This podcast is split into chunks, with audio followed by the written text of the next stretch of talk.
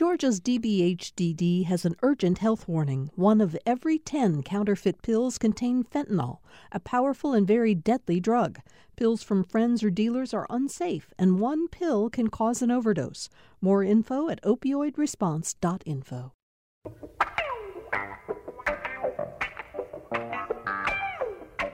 And so we begin yet another week on Political Rewind. Thank you all so much for uh, joining us. I'm Bill Nigut. I want to get right to our uh, show today because we're very honored to have a special uh, guest and uh, two extraordinary journalists to uh, join me in talking with him. So, first, our guest is uh, former United States Senator Sam Nunn.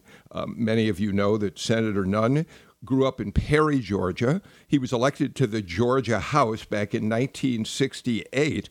In 1972, he won election to the United States Senate after a bruising, bruising Democratic primary uh, from which he emerged, but which, in many ways, and we'll try, try to talk a little bit about this, has some very uh, uh strong similarities to the general election that we just went through when Kelly Loeffler and Doug Collins were competing uh, to um, make it against uh, in their fight against the uh, Democratic candidate to emerge from that jungle election. We may get to have some conversation about that.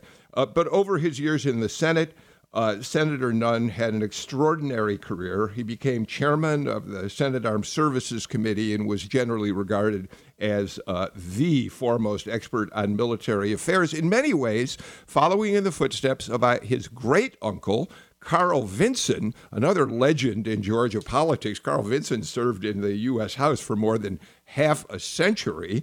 Uh, Senator Nunn was also the uh, the chairman of the Permanent Subcommittee on Investigations. He served on the Intelligence Committee, and um, he had remarkable achievements. Two very important ones was were the reorganization of the Department of Defense the Department of Defense, Defense Reorganization Act, which he uh, drafted in a bipartisan manner, very unusual for what the Senate is like today, with Senator Barry Goldwater.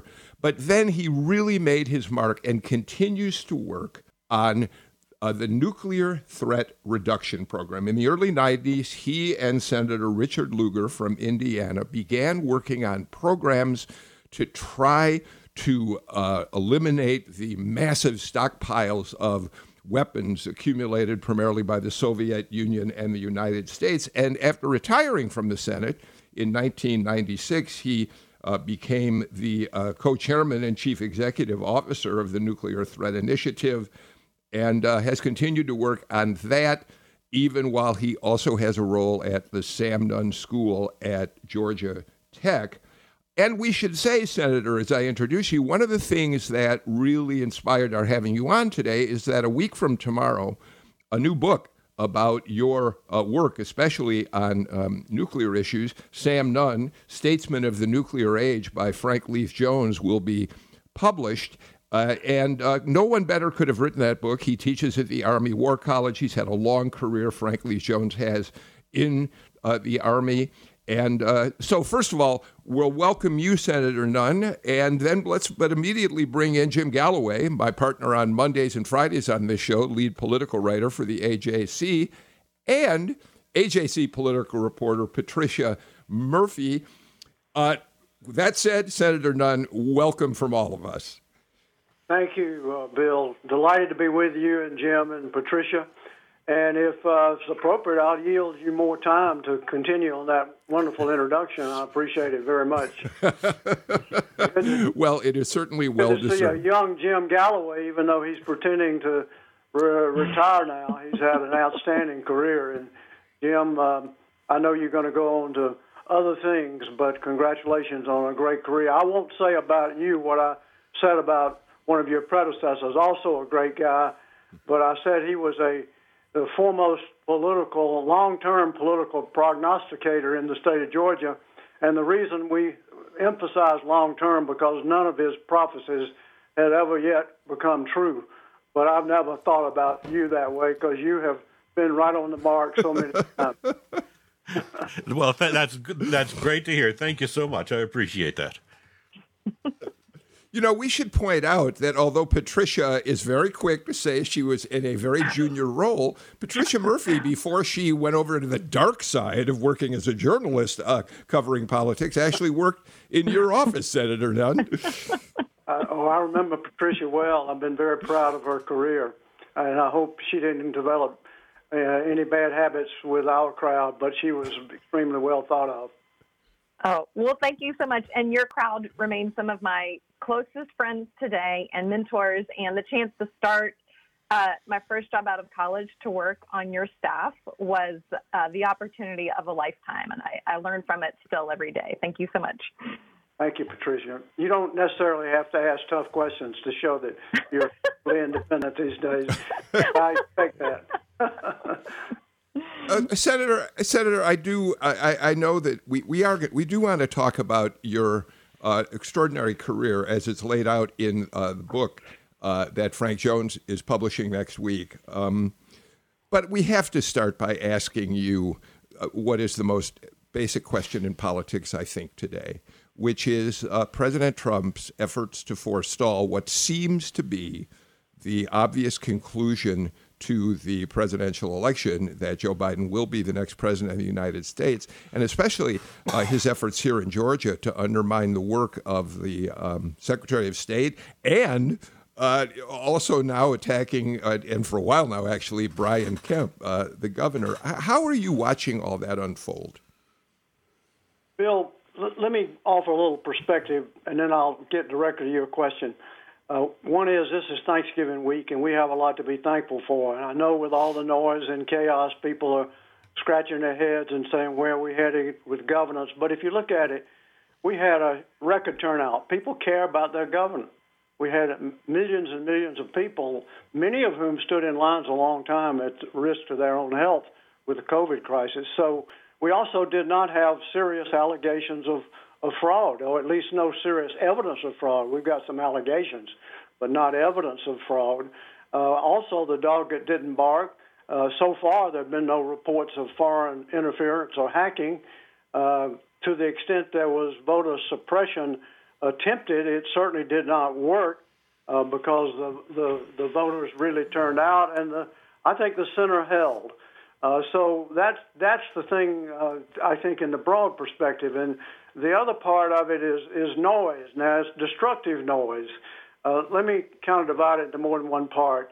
Uh, President Trump um, basically has every right to contest uh, and make sure the votes are counted right. He has every right to go to court, but he does not have a right, nor do his lawyers, to stand up and make public comments alleging fraud and then when they get in the courtroom where they're under oath, they back off. Whereas 25 of those lawsuits have been thrown out. But the allegations of fraud that are happening every day by the president himself with his tweets and also by his legal team are undermining confidence in our democracy.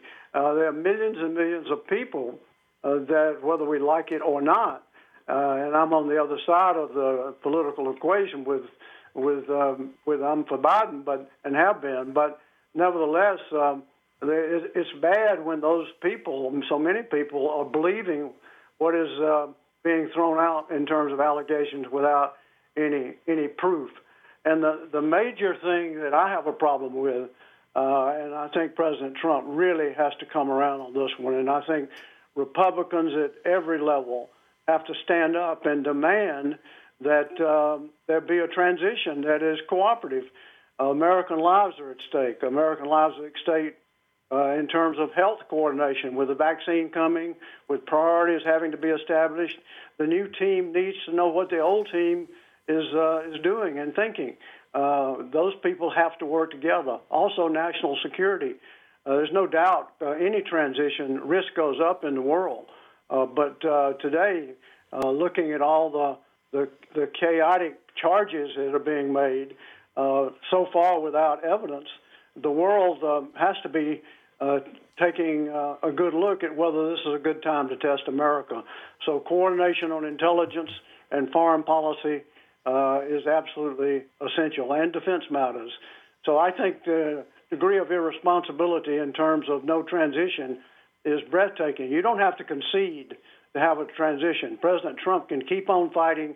He can keep on going to court. That's fine. But for goodness sakes, uh, he needs to step up and put the country first and say to his team of people, uh, we're going to coordinate. We're going to try to help Joe Biden become a successful president because that's what's good for our nation. Senator, before I turn it over to Jim, do you have any doubt in your mind that Joe Biden is the president elect of the United States? I have no doubt, no doubt at all. And you know, I think it's absolutely clear. I think it's absolutely certain. The margins, uh, though very tight because the mail in vote came last in counting in most states, um, they basically, uh, the states have stood up. I have to say, the states under Republican leadership and Democratic leadership both have stood up. They've done their job. They're doing their job. They are basically upholding their constitutional responsibilities.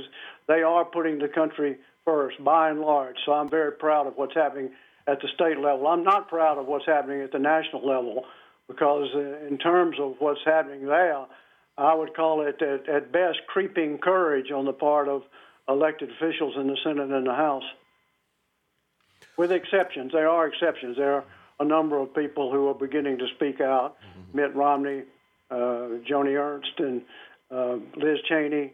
Uh, you know, I won't try to name them all, but um, there are so many people who are in the foxholes right now, just kind of hoping this storm is going to blow over.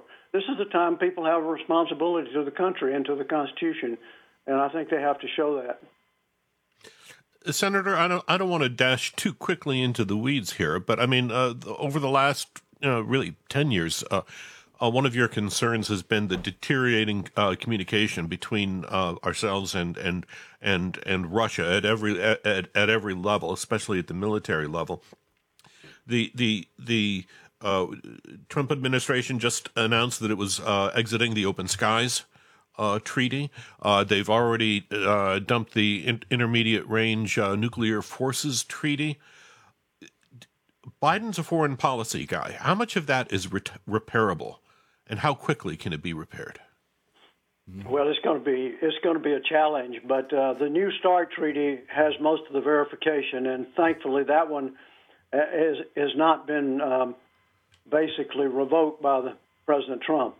I think it was a mistake to cancel the Open Skies Treaty. We have had disagreements with the Russians about uh, the way it's being implemented, but by and large, it's worked very well. Uh, it doesn't so much help America because we've got all sorts of ways to get intelligence in terms of uh, satellites and so forth, but it's a tremendous help to the European countries, our allies, because they can overfly Russia and uh, making sure you're uh, not going to have a short warning or no warning attack, uh, conventional, let alone nuclear, is very, very important in Europe. So this is very detrimental to Europe to cancel the open uh, open tri- skies treaty. Russians have the right to overfly the United States. We have the right to overfly Russia. Our allies, all parties to the treaty, have the right to overfly Russia. This takes away some of the suspicions. Sometimes wars start by accident, uh, including World War One, as we know. The history of that uh, tells us what happens when everybody thinks everybody else is going to attack, and uh, they're in alliances. So uh, I think it was a bad mistake to cancel Open Skies. This was a dream of President Eisenhower. This was not a, a democratic treaty. This is a treaty that that both uh, Democratic presidents and Republican presidents supported. So we've got a long way to go on arms control. I have some ideas on that subject that we can get around to later, but nevertheless. Uh, mm the treaties that have been in place have eroded. Part of that was because of legitimate complaints we've got about uh, cheating, but uh, most of it is just ideological. I think President Trump's taken the view that anything that came before him is not worthy of uh, continuing, and that's, uh, I think, very short sighted. Can we simply rejoin the Open Skies Treaty? Jim, or declare it question. My thinking is that once a treaty is, we've given notice, which we did.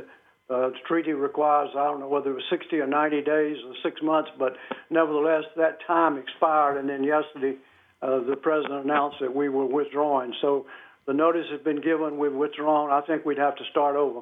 Uh, now, obviously, uh, we had the treaty, we know it worked for a long time, and, and if, if uh, that's a priority for President Biden, I think we can uh, probably even make it a stronger treaty. But it takes time, and that uh, like right now, uh, it would it would I think have to start all over. and Senator, uh, speaking of Joe Biden, who is of course the president-elect, um, I believe the two of you were elected to the Senate in the same year and uh, went to. Washington the same year. Um, I think you probably have worked with him more than most anyone else in Georgia, and I'd be so interested to hear from you um, some of your experiences with um, with Joe Biden that you think would give us insight into what kind of a president you think he'll be. Well, number one, he's a good person. Uh, he's a person of great integrity. He's got good judgment. Joe knows uh, who the uh, good people are in Washington. He will appoint good people, and he will listen to them. Uh, we did get elected the same year. In fact, I was touring the Senate. I'll never forget it because I had toured the Senate, the last stop was to go to the Senate gym, um, and I was caught in, in my period of awe. And I talked to some of the guys in the gym, and they said the new senator from Delaware just left. You missed him by five minutes. I get in my car and I turn on the radio. I'm going home. We rented a place in Virginia with my family, and I hear on the radio that his wife and little girl have just been killed in an automobile accident, and uh, two um, two boys were badly injured. So that was my introduction to Joe Biden, not in person, but you know, Joe for years and years and years went home to his family every night on the train, and he made that trip every single day, an hour and 15 minutes from Washington uh, to Wilmington. Uh, he was devoted to those boys. He brought them up. He's a good person, uh, and I think that uh, he also is a person who will reach out uh, to Republicans, uh, and I think he will offer to work with them. Whether it will work in our period of of uh, great divisiveness, I don't know but it's worth a try. He's known Mitch McConnell for a long time. Uh, they're not going to agree on a, a lot of things, but in my view, there's hope that we can see a change where parties really put the country first. Hopefully, that'll happen. Um, you know, Senator, I just a, a side note here: the the uh, the story of Biden uh, that, that extraordinary time when he lost his wife and daughter and his two sons were at home convalescing. I, in 1988, I've mentioned this on the air. One of the most moving presidential announcements I ever was uh, able to cover was the announcement that Biden made in 88 in Wilmington at the Amtrak station. He announced for president that first run. Uh, we all got on the Amtrak train and went to Washington as a symbolic sign of what he had been going through when uh, that t- terrible accident took place, and then had another event in Washington. And um, it's a story about humanity that you've already said essentially is this is a this is a person who understands tragedy. He understands the impact uh, uh, that uh, uh tragic events have. It's why his empathy in terms of COVID nineteen seems so real. But beyond all of that, Senator, um, which everybody kind of knows about Joe Biden. What do you imagine, given that you've had experiences with him for many years, what will be the hallmark of his administration, do you imagine? What will he become known for? I think that Joe is uh, well steeped in the criminal justice system, and I think he will be dedicated to equal opportunity for all citizens. I think he'll pay close attention to the minority challenges, uh, equal uh, rights, equal opportunity. Uh, I think that um, he will pay particular attention to the uh, COVID virus. He will make that the number one problem, uh, number one challenge, because he knows, as I think most economists know, that you're not going to get the economy back until people have confidence that they can participate in normal everyday activities without threatening their lives. So those two things go together. They're not in opposition. Uh, I think that will be his priority. And I think there's room here for, um, I think, uh, agreement with uh, Republican friends and colleagues on things like infrastructure, things like reforming mm. criminal justice. Nathan Deal, right here, Governor Deal in Georgia, he was a real leader on criminal justice reform. And there are a number of Republican governors who have taken that position. So I, I believe all those things will be on the agenda, and On the foreign policy side, I think first and foremost, um, he made a good announcement on Tony Blinken. Tony is a very, very well qualified, mm. well thought of professional. He will be, a, I think, a terrific Secretary of State. Um, if that happens, that's been announced in, the, in at least the newspapers, uh, if that's accurate. Uh, I think uh, Joe will be all about repairing the alliances because we've had some serious damage done. Uh, we've had almost uh, most all of the treaties, including climate treaties that were negotiated in previous administrations, whether Republican or Democratic administrations, have been um, eroded, if not canceled, including the uh, climate treaty. Is it a perfect solution? No, but there are certain problems that we have to work together with other countries on. Climate change is one of them. Nuclear is one of them. Bio is one of them. I call these the existential box. These are matters of survival. We're going to have to cooperate on those with other countries in the world, including um, uh, it's very challenging, but including working with Russia and China. I call this the existential box, and I think Joe Biden will be conscious of the fact that we can disagree vigorously on some areas with China, with Russia, and others, but we have to uh, rise above that when it comes to matters of survival of our own country. And in the bio area, biological area, as well as nuclear, as well as climate, and increasingly in some of the dark sides of um, the new technology that brings so much blessing on the bright side, uh, we're going to have to work with other countries, whether we like it or not. It's imperative. I think it, it, it's it's it's fair to say, wouldn't it, Senator, that that Biden brings more foreign policy experience to the White House than any president really since George H. W. Bush. Oh, I agree with that. I agree with that, Jim. And H. W. Bush did bring a tremendous amount of background, and uh, so so does Joe Biden. Patricia, you want to jump in? Oh, um, absolutely. I would love to know um, from you, Senator. Do you have a um, some insight on uh, what is happening with the nuclear arsenal? Um, you're one of the few people who continues to raise that. I think it's come completely off the radar from most Americans. Um, I know it's been a, an ongoing concern of yours. Um, and any any update on that? And is there anything you'd like the Biden administration to be um, focusing on? Uh, Patricia, that's a, I, I think a key a key question because uh, renewing the START treaty, which expires otherwise right after the inauguration. That's where all of our verification provisions. That has to be number one. Uh, number two, I am advocating and have talked to both the Trump administration and the the, the Biden uh, team, um, including directly with Tony Blinken, about what I call a fail-safe review. Uh, we did one of those back when Dick Cheney was uh, Secretary of Defense. Um, and I think we need to do it again. Uh, that means taking a look at all of our nuclear systems, our warning systems, and our command and control systems, making sure, for instance, that it, they cannot be uh, disrupted um, by cyber attacks, making sure we're not going to get false warnings, because if we get a false warning and we think we're really being attacked, then the president has three or four, five, six minutes to make a decision on whether to launch our nuclear weapons, knowing that we're going to have a response from uh, Russia. So uh, this decision time is getting shorter and shorter with new technologies, and cyber has put us in a whole different era. So it's in our interest and the interest of the world for us to have that kind of fail-safe review. Uh, Dick Cheney did it. It became known as the Jeane Kirkpatrick uh, Commission.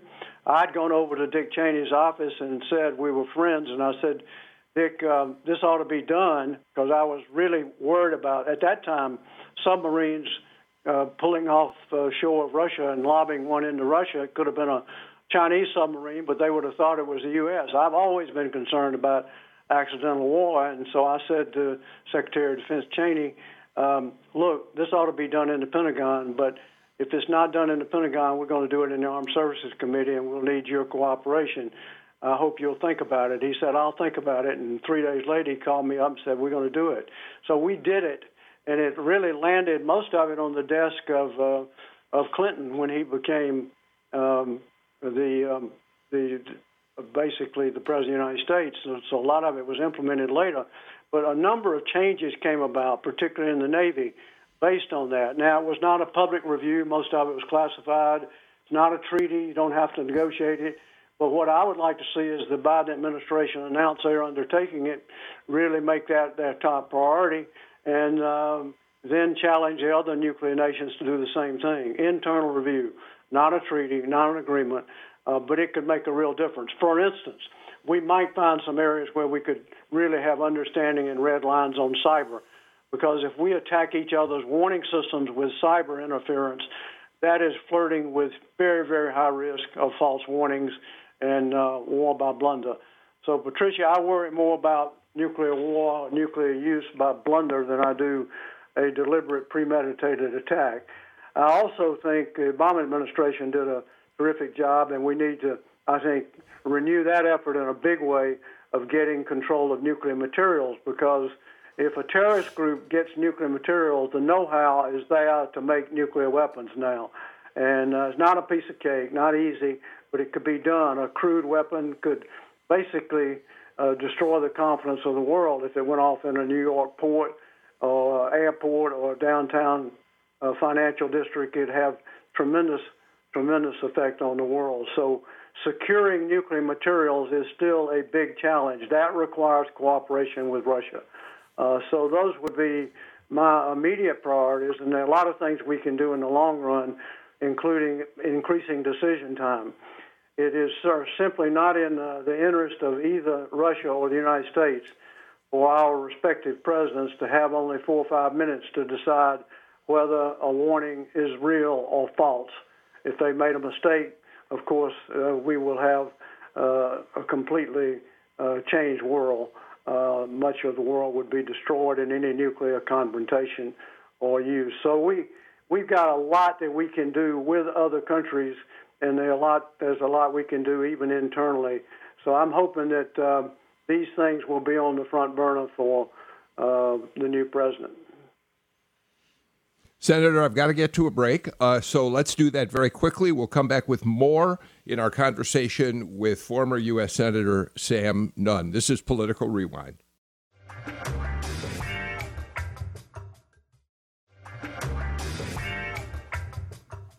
We're back on Political Rewind. Our uh, honor, we're so honored that uh, Senator Sam Nunn is back for another appearance on Political Rewind at an incredibly important time in our history as a country and in this state. Um, Jim Galloway, I just want to very quickly point out that Jim Galloway, you've covered Sam Nunn since very early in his U.S. Senate career, right?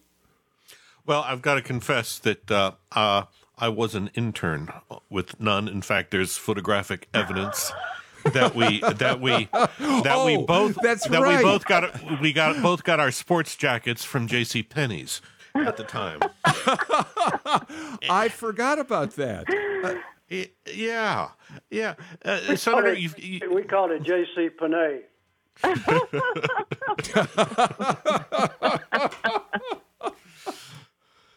uh, Jim, Senator, Senator, you, you, we, there's a book coming out. Frank Jones uh, has written. Uh, uh, the the title is is Sam Nunn, Statesman of the Nuclear Age. It comes out December first. We have not.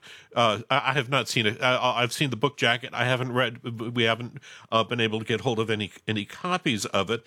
But but in in in one of the uh, in a presentation last week, I, I believe Jones was was kind of the making making the point of the impact a single member of Congress can have on on on on on, on U.S. policy. Uh, and and and and and and he, I'm sure he'll walk the readers through there in through that in great detail. But if you could just kind of tell us what what the Senate was like when you walked in, in the door in 1973, and what the Senate is now. What what how different a body has it become?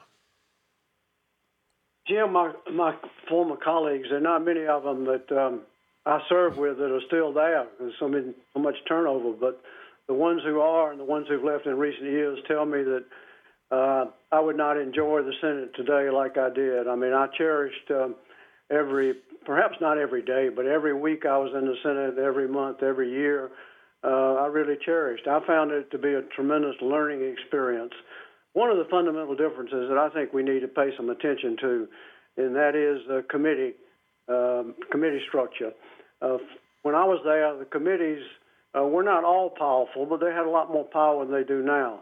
So much of the decision making is now up in the leadership. And the leadership tells the committee chairs what they can do and what they can't do. Um, and so much of it is uh, procedural as to what is really going to be permitted to come up for a vote, uh, basically denying uh, the ability to vote on a lot of things that are controversial. I mean, that, that's not the Senate that, that, that I knew. Uh, committees can be great educational tools. If you get a panel of experts, whether it's on the COVID virus or whether it's on nuclear proliferation or whether it's on uh, basically what do we do about uh, scientific and technology uh, in terms of educational improvements, whatever it's on, you get a panel of experts, some of the best people in America, and you can get them to come testify, and you can. You, you basically get them to have cross currents, get different experts to give their views, and then ask them what they think of the other views. Tremendous educational uh, opportunity for senators and for the country. Uh, those that's, this still happens some, but it doesn't happen anything like it used to. So uh, I think that's enormously important. I would say something else is important. For a long number of years, Jim, and you would remember this, and I think Patricia would also. Uh, basically, there was a sort of a floating, informal middle group of senators who basically were the deciding vote. They were the swing votes. Uh, those were basically Southern Democrats who were more conservative than the Democratic Party, and Northern uh, liberals who were more liberal than the Republican Party. Those people have basically, a lot of them have disappeared, not all. Uh, but I think that kind of floating middle can be restructured, not in a formal sense because the leadership would take that as as a challenge, but in an informal sense. Saxby Chambliss and Mark Warner did that for a while, a brief period of time on fiscal matters. Uh, it didn't quite work, but they were making a very honest and honorable effort. I think you need 10 to 15 senators, five or six, seven, eight on each side, that are the swing, informal swing vote. It'll vary issue from issue, but that's got to happen. The middle has to govern in this country. You can't govern from the far left. I mean, all the things on the campaign trail may sound good, but when it gets right down to it, the far right and the far left uh, basically they play a valuable role. I'm not discounting the role they play. They they move the system over a period of time, but you cannot really govern from the the wings. But today, uh, I think too often, what I say the the wings are, are flapping and the fuselage is missing, and I think that floating uh, kind of swing vote has to be restored informally. Senator, um, um, oh, I'm sorry. Uh, sorry, go ahead, Patricia. Oh, I um, uh, a little bit of a change of topic. Um, when I was on your staff, you always got so much credit for being a statesman. I didn't think you got enough credit for your political acumen. Um, and I say that because uh, I think people took for granted that you were Sam Nunn and you, of course, are a statesman and you would get elected. Um, but you originally came to the Senate as a challenger to a sitting senator who had been appointed by Jimmy Carter, um, had appointed David Gambrell, and you challenged him uh, to that seat. I don't think that was a cakewalk of an election. I don't think you were expected to win. And I always heard about the 72 campaign as a staffer, even in the 90s. Um, about people who had uh, joined you on that campaign and still remembered it so fondly. And I'd love for people to hear more about that because it was kind of a scrappy move of you, I think, to take up against uh, Governor Carter and the, the senator he appointed.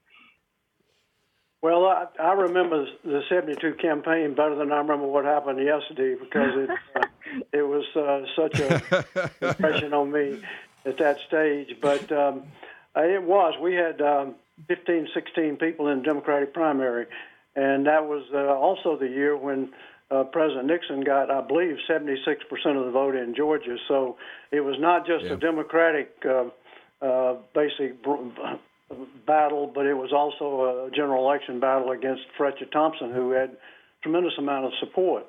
Um, but I remember very well a WSB television uh, debate we had with, with about 16 people on um, at one time, and uh, you know, getting a word in edgewise was very difficult. Uh, but uh, after about, I think it was an hour and a half debate, and after about an hour and ten minutes, finally it was my time to ask a question or answer a question. Basically, I think the, the question was from the moderator, "What do you think the uh, key question is uh, that we face this evening?" I said, "I think the key question is whether anybody is still watching this debate." and I, I, that got me more votes than uh, than anything else on, that happened that evening. But it was quite a quite a campaign. And then David Gambrell, um, I wouldn't admit it then, but he was a really good guy. David Gambrell served with great honor, and and uh, he supported me after we had a very tough runoff, which. Uh, took a lot of courage, and so I, I really am very high on David Gambrell and his service, and also Fletcher Thompson. We had by by today's standards, we had pretty gentle uh, disagreements. I mean, the negative ads were minimum. Uh, the only negative ad we ran, uh, my mother called me up and didn't like it, and said she didn't she didn't like it and to take it down, and I, I followed her orders and and did that. But um, nevertheless, uh, it was it was quite a quite a campaign. We had a three week runoff. Um, and I thought that was one week too long. I thought two weeks, and we had seven TV debates and three radio debates in that three week period. Mm. So um, I was out of money, totally out of money. And if uh, if David Gambrell had fully realized that and had not debated, I don't think there's any way I could have won. Uh, not that I won the debates or anything of that nature, as much as it was I just got exposure. Uh, so it was interesting. When we look at today, and you got this two month, two and a half month runoff. I mean, I'm sure that the legislative uh, forces of wisdom had a good reason to stretch it out that long, but I'll be darned if I can figure it out because I, I feel for all the candidates going through that period. Uh, you really need to have uh, the runoff uh, in close proximity to the original election. Otherwise, people forget what it's all about. And can you imagine trying to figure out what to what kind of ads to run and what message to give over Christmas holidays and New Year right before an election. So, uh, again, somebody probably had a good reason, but I, I can't figure it out. So, anyway, that campaign, um, Roland McElroy wrote a book about it uh, called The Best President We Never Had, and uh, he really gets into the, the campaign business. Uh, Frank Jones' new book is focusing almost entirely on the uh, the armed services career and the things I did in the Senate. But Roland wrote about um, what we look back on as the good old days. But we did we did in the Senate in those days. Uh, we really did have partnerships. Bill Perry was Secretary of Defense when I retired in 90, late '96, and he had a, um, a parade in my honor out at the Pentagon, which I was very appreciative of. And I made a little talk and did some thinking before I made the talk. And I did say in that uh, in those remarks that I never had a significant accomplishment in the United States Senate where I didn't have a Republican partner, and it was true.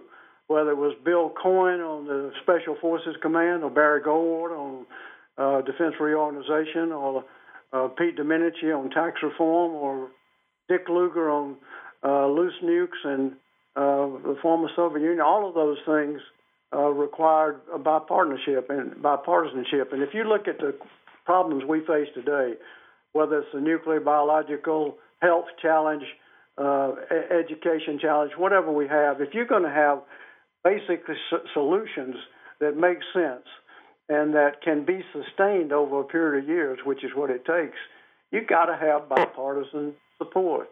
Uh, that doesn't mean that we're going to come together and everybody's going to agree. But somehow, and I ought to ask you journalists this question: How do we get back where we can agree on the facts and then quarrel about the solutions? Right now, people are grabbing their own facts in every direction. So the huge sources of information we have now, uh, we have less consensus on what the facts are than we did back when we had uh, much more limited sources. So maybe I could get an opinion, Bill, from you or Jim or Patricia about how do we get back to facts and how do we get back where truth, uh, there's accountability for truth. We've, we've kind of, it, it's eroded very badly. Well, uh, it, that, of course, is a subject for at least one, if not more, shows, uh, uh, uh Senator. Uh, one of the things we do is uh, try to do fact checks day in and day out. We went through that last week on this show when a couple of very significant Georgia Republicans made some remarks about President Trump's record that simply were not correct, and we had to fact check them. Um, but you're right, partisanship has infected media as well as every other uh, aspect of our lives these days. I've got to stop you, though. We've got to get to a break. And when we come back, I want to ask you about where you think the Democratic Party in Georgia is headed and how the 1972 Sam Nunn might look at what the Democratic Party is in this state today. This is Political Rewind.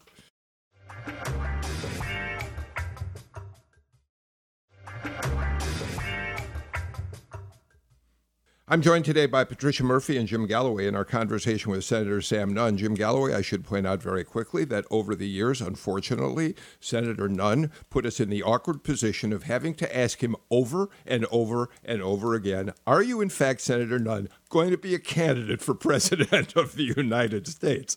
Uh, and uh, Senator, very quickly, uh, th- uh, for people who were not in Georgia in those days, maybe didn't follow politics closely, or for younger listeners to this show, there was a very strong movement over years to get you to run for the nomination for president, and you rejected it. Have you ever regretted the decision not to make the race for president? I've, I've got so much satisfaction out of being a United States Senator that that um, uh, I would say it didn't completely eliminate scratching my head and saying, "What if I'd run?" Particularly in 1988, I did. Uh, I did do some of that, and I also scratched my head uh, and say, "What would have happened?" Because uh, not many people know it. Bob Schieffer had it in his book a few years ago, but uh, I can say it now. I pledged not to say it for a long time, but I was offered Secretary of Defense position under H.W. Bush um, when he first um, got elected through Jim Baker and decided after spending a weekend thinking about it uh, not to do it. But I think about what would have happened if I'd become Secretary of Defense. That would have changed uh, an awful lot in American politics, not because of me, but because of other things that happened. So yeah, I go back and, and think about those things, but you know, there you can't replay history. But one thing, the Nunn-Lugar program, which was probably one of my most um, significant uh, accomplishments, and you never know what might have happened if we hadn't had it, but it would have been very hazardous. Um, but if I'd been Secretary of Defense, I probably couldn't have gotten it done. I got it done from the Senate. So, you know, it's very hard to re- replay history. If I'd run in 1988, that would have been my best bet. I had a good bit of encouraging, mm-hmm. good bit of support. I think about 20 senators or 22 had said they would support me if I ran. Um, but whether I could have gotten a nomination would have been a a, a really tough thing. If I'd gotten a nomination, I think I could have gotten elected. I, you know, who knows? But I think I could have. But getting that nomination would have been very difficult. I was really uh, more on the conservative side, fiscally, of the Democratic Party. Uh, I hope I was just as progressive on the on the racial issues as uh, any Democrats. I voted for the Voting Rights Act, and uh, that was a very tough vote, but I was very uh, conscious of how important that was. So I don't know what would have happened, but um, uh, I don't second guess very much, Bill, because I really loved the Senate. I loved all the 24 years I was there, and basically I've been able to. I've been blessed because of Ted Turner and Warren Buffett and others in funding the Nuclear Threat Initiative. I've been blessed with uh, what sometimes I think is the best of all worlds: to not be in politics, but to continue to very much be in public policy. So, Senator, real quickly, on, from my point of view, I want to make this as quick a, a, question as possible. The 1972 Sam Nunn, or for that matter, in most of your races, you for, for a lot of time, you were essentially running. Uh, you're right that obviously President Nixon won in 72 by with 70% of the vote, and yet you as a Democrat won. But you had that yellow dog Democrat, more conservative base to call upon, it seems to me. And as you just said a minute ago, you were a more conservative Democrat throughout your career. You were one of the founders of the Democratic Leadership uh, Council in the mid 80s, looking to find a new way for more conservative Democrats to have an impact on the national scene. What would the Sam Nunn of those days do in the Democratic Party of Stacey Abrams today, who in, 19, in 2018 said, "No, we can we can build a base around progressive Democrats, and we can win statewide races and although she didn't win the governorship, she certainly positioned the state for Joe Biden to win. Where would Sam Nunn fit into that party today? Well, I'm an admirer of Stacey. I think she's done a tremendous job in Georgia and basically getting an awful lot of people involved in the democratic process. Uh, she also, when she was a minority leader, she she worked across the aisle with Republicans. We forget that. Uh, I also um, uh, have, have gotten to know pretty darn well. Michael Thurmond, who is um, chief executive officer in DeKalb County, is one of our huge, huge population areas that doesn't get as much attention as, as Atlanta. But uh, you know, Michael and I have talked about a lot of different issues where I think we could agree. Uh, and um, I think the Democratic Party is a coalition of uh, white voters and black voters and you know Asian voters and Latinos and so forth and so on. That's a broad coalition. But I also have to add, I think over the long haul, it's important that the Republican Party have diversity also. Right now, um, there is a, a, balance, and if the Republican Party becomes a white party, uh, I don't think it's good for Georgia. I don't think it's good for the Republican Party in the long run. It may they may win some elections that way, but uh, that battle's got to go in the Republican Party. I won't solve that for them, but I think both parties uh, need to have uh, participation from minorities. I think it's much healthier. Uh, and I was very proud of the effort that was made this year by the forces supporting Joe Biden. It was truly a coalition. I'd like to see the breakdown. I haven't seen it of how many, uh, you know, uh, how, the black vote turned out compared to recent elections and how the uh, white vote. But obviously, there was a, a very large turnout, and I, I think that's very, very, very healthy. Uh, we've got to work together. Georgia has a diverse state. That got to be a strength. It can be a strength. Uh, our state will prosper if we work together across not just uh, white, black, and so forth, but also across uh, party lines. And a lot of times that happens at the state level. It happens more at the state level than it does at the national level. Uh, for instance, I, I'm proud that um, our Secretary of State has stepped up in his constitutional responsibilities in the selection, and also uh, Governor Kemp. Uh, and I think when the the other party steps up, I think they ought to be patted on the back. Hey, hey Jim, let me get Jim in here because we're really running out of time. Okay. Very, very, very quickly, uh, Senator, have you gotten involved in the in, in either of the, the, the two current Senate runoffs? I mean, has has Raphael Warnock, Jon Ossoff, or even David Perdue and Kelly Loeffler have they reached out and had any conversations with you?